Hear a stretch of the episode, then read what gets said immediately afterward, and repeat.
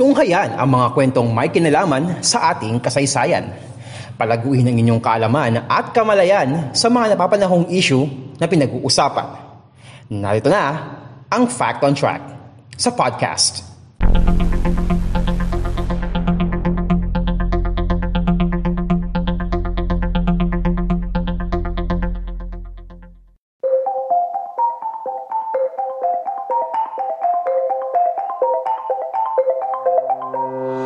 Kwento kasaysayan, kalaman at mga napapanong usapin sa Lipunan Fact on Track sa podcast. Ngayon mga kapodcast, pumasok na ang buwan ng Setyembre.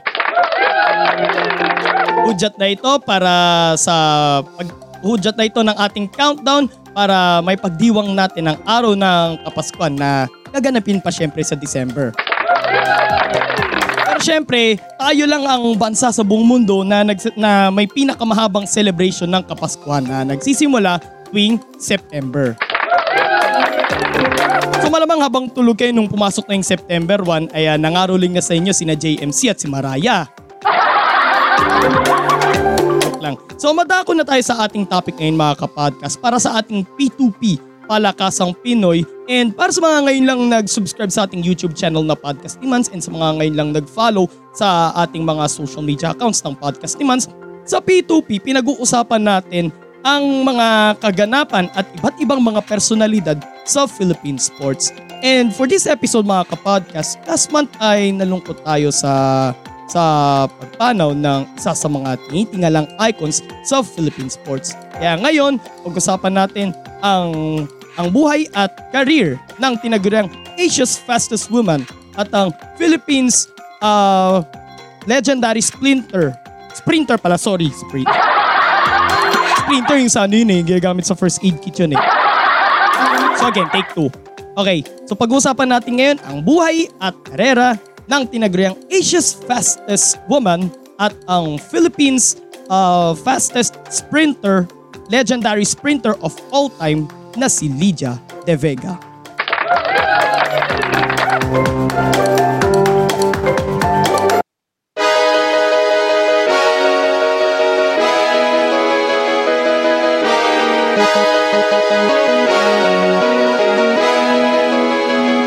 Ipinanganak sa May Kawayan, Bulacan noong December 26, 1964 si Lydia De Vega o si Maria Lydia De Vega in real life.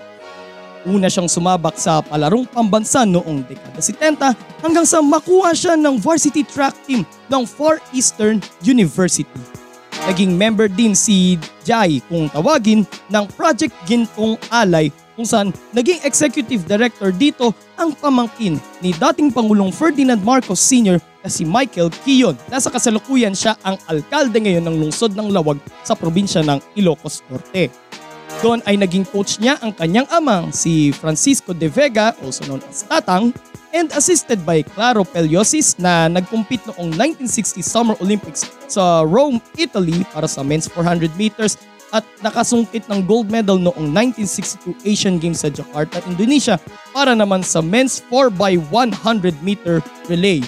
So kasama ring nag-assist sa kanyang ama na nag-coach sina Santos Magno at si Anthony Benson na isang Australian long distance runner na lumahok naman noong 1972 Summer Olympics sa Munich, West Germany or Germany na siya ngayon. Isang um, isang buong bansang Germany na siya kasi nung Cold War, alam niyo naman, nahati sa dalawa ang Germany. Saan yung eastern part ng Germany ay communist. Okay? Even yung lungsod ng Berlin ay nahati din sa dalawa kung kaya't may Berlin Wall nga. So share lang. So mabanggit natin itong ah, Project Gintong Alay na sinalihan ni Lydia De Vega. So ano nga bang meron dito mga kapodcast? Ang Project Gintong Alay ay isang national sports program na inorganisa sa ilalim ng administrasyon ni dating Pangulong Ferdinand Marcos Sr. noong 1979. Layong nitong layo nitong hubugin pa ang talento at suportahan ang mga atletang Pilipino.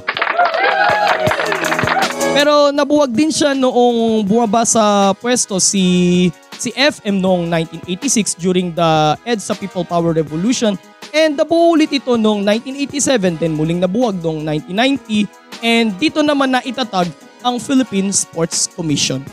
So tuloy tayo. Unang lumahok si De Vega noong 1981 Southeast Asian Games na ginanap dito sa Pilipinas. Dito ay nakakuha siya ng dalawang gintong medalya para sa women's 200 at 400 meters. Nanalo rin siya ng gintong medalya sa naturang biennial multi-sporting event noong 1983, 1987 at 1993 para pa rin sa women's 200 meters. Gold medal rin ang nakuha niya para sa women's 100 meters noong 1991 edition nito na ginanap dito rin sa Pilipinas. Samantalang silver medal naman ang nakamit niya para naman sa women's 200 meters sa parehong edisyon.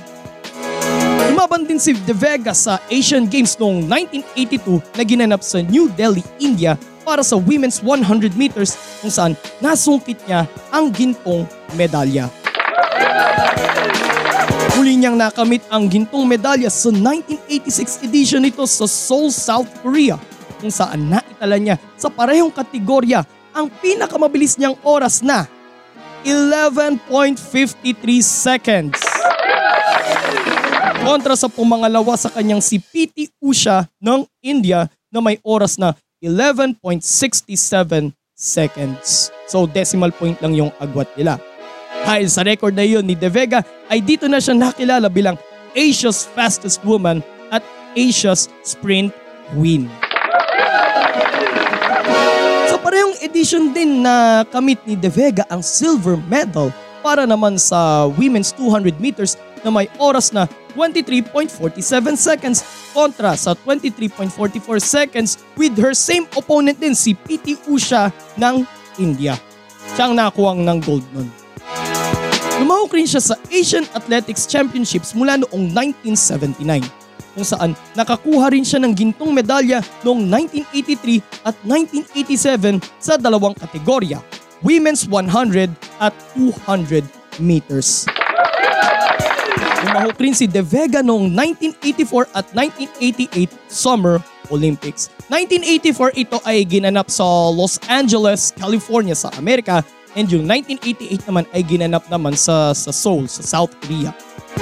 Pero after magwagi sa women's 100 meters sa Manila Fujian Games noong 1994, nagretiro na sa pagtakbo si De Vega. Nahalal si De Vega bilang konsehal ng Nooy Bayan ng May Kawayan sa Bulacan noong 2001. Magiging city ang May Kawayan noong 2006. And that and this is her hometown sa May Kawayan. Noong 2005 nang italaga siya bilang liaison officer ng Alliance of Coaches and Athletes of the Philippines kasama ang Philippine Sports Commission. The same year din nang lumipat sila ng kanyang pamilya sa Singapore matapos siyang makatanggap ng alok mula sa tatlong pribadong paaralan doon para mag-handle ng athletics. Doon din ay nagturo siya sa mga kabataang atleta. So nagiging inspiration pala siya hindi lang ng mga Filipino athletes natin kundi ng mga athletes ng mga athletes din sa ibang bansa. So talagang may pagmamalaki mo nga talaga ang husay at talento ng Pilipino. Nga oh.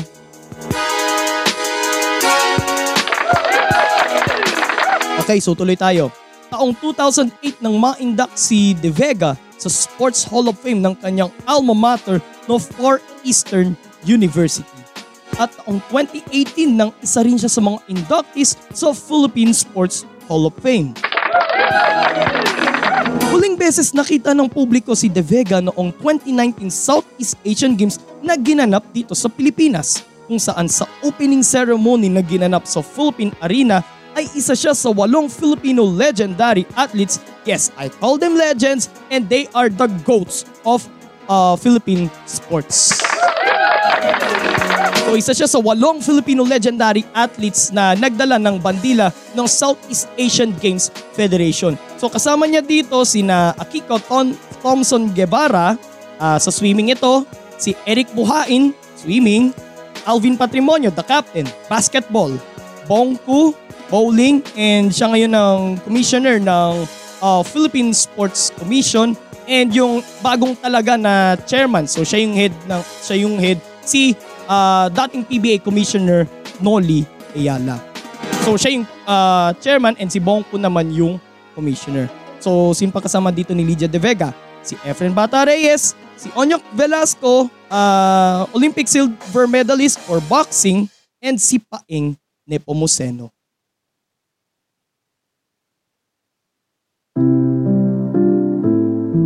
Naging long-time partner ni De Vega ang Singaporean athlete na si Jactor Singh na nakilala niya noong 1979 ASEAN Schools Track and Field Championships. Nagsama sila ng anim na taon bago sila magkaroon ng mga sarili nilang pamilya. Taong 1990 nang pinakasalan ni De Vega si Paul Mercado, isang dating inhinyero sa Meralco at nagnenegosyo ng mga pangisdaan. Nagkaroon sila ng tatlong anak kung saan isa doon ay si Stephanie o si Paneng kung tawagin na dating volleyball player at naglaro para sa De La Salle Ladies Spikers sa UAAP. Subalit namatay naman sa aksidente ang kanyang apat at taong gulang na anak na si John Michael noong February 2001. Naghiwalay sina De Vega at Paul Mercado. Samantalang nag-divorce naman si Jack Singh at ang kanyang asawa kung kaya't muling nagkabalikan ang Asia's fastest woman at ang dating Singaporean athlete.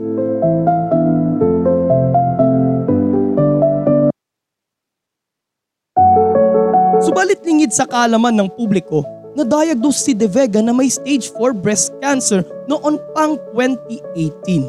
Sumailalim rin siya sa iba't ibang procedures kabilang na ang brain surgery. Pero noon lamang July 20 ng taong kasalukuyan nang inanunsyo ng kanyang anak na si Stephanie na nasa critical na kondisyon ang kanyang ina.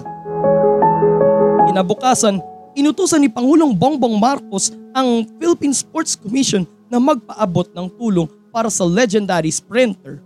Ito ay kinumpirma ng nooy OIC na si Guillermo Iroy Jr. or Iroy.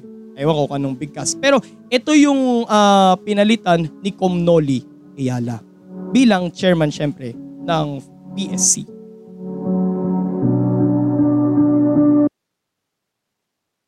Subalit matapos ang apat na taong pakikipaglaban sa kanyang karamdaman, gabi ng ikasampu ng Agosto taong, ng taong kasalukuyan sa edad na 57, umanaw na ang Philippines legendary sprinter of all time at ang Asia's fastest woman na si Lydia De Vega. Sumakabilang buhay siya sa Makati Medical Center. Inanunsyo ito ng kanyang anak na si Stephanie sa kanyang Facebook page. So makikita niyo po ito, shared post po natin yan sa ating Facebook page na Podcast ni Mans. Scroll down niyo na lang.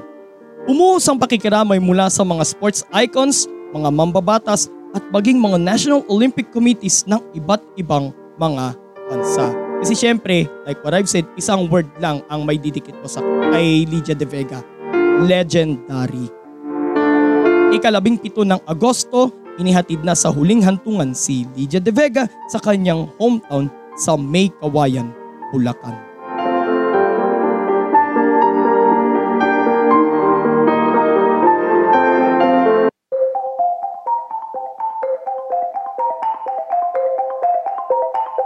Napanood ko yung isang clip ng kanyang uh, nung in-interview siya ng media noong 2018. I think nung inawardan yata siya ng ano, nung na-induct na siya sa Philippine Sports Hall of Fame. Sorry, pumiyok ka. Nung na-induct siya sa Philippine Sports Hall of Fame, ang sabi niya, hindi pa na ipapanganak yung mga susunod sa mga yapak niya. Eh syempre, kasi alam naman natin isa siya sa mga tinitingala ng mga kababayan nating mga atleta, di ba? So marami ang gusto marami ang gustong sumunod sa kanyang yapak. Yung dami ng kanyang narating, yung dami ng karangalang na iuwi niya para sa bansang Pilipinas ay hindi talaga yun matatawaran. So masasabi ko nga na isa siya sa mga GOAT or greatest of all time sa mga hindi nakakaalam ng Philippine sports. Kaya maraming salamat Lydia De Vega sa para sa, para sa mga karangalang ibinigay mo para sa bansang Pilipinas. Abangan nyo po may isa pa tayong P2P episode ngayong buwan ng Setyembre. And more episodes coming your way so please uh, subscribe to our uh, YouTube channel Podcast ni Mans and don't forget to click the notification bell button and uh, follow us on our Facebook, Instagram, and TikTok account Podcast ni Mans And also follow uh, Fact on Track sa podcast and GPS Podcast on our audio platforms, Spotify, Anchor, Pocket Cast, Google Podcasts, Red Circle, and for GP GPS Podcast only sa Apple Podcast. Ito po si Mans at ito ang Fact on Track sa podcast. God bless everyone. God bless the Philippines. Purihin po ang Panginoon.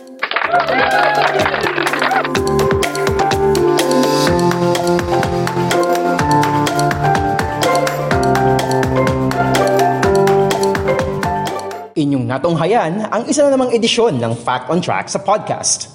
Patuloy na subaybayan ang Fact on Track sa Spotify, Anchor, Google Podcast, Red Circle at Pocket Cast. At mag-subscribe sa podcast ni Mans sa Facebook, YouTube, Instagram at TikTok. Maraming salamat sa inyong patuloy na pagsubaybay.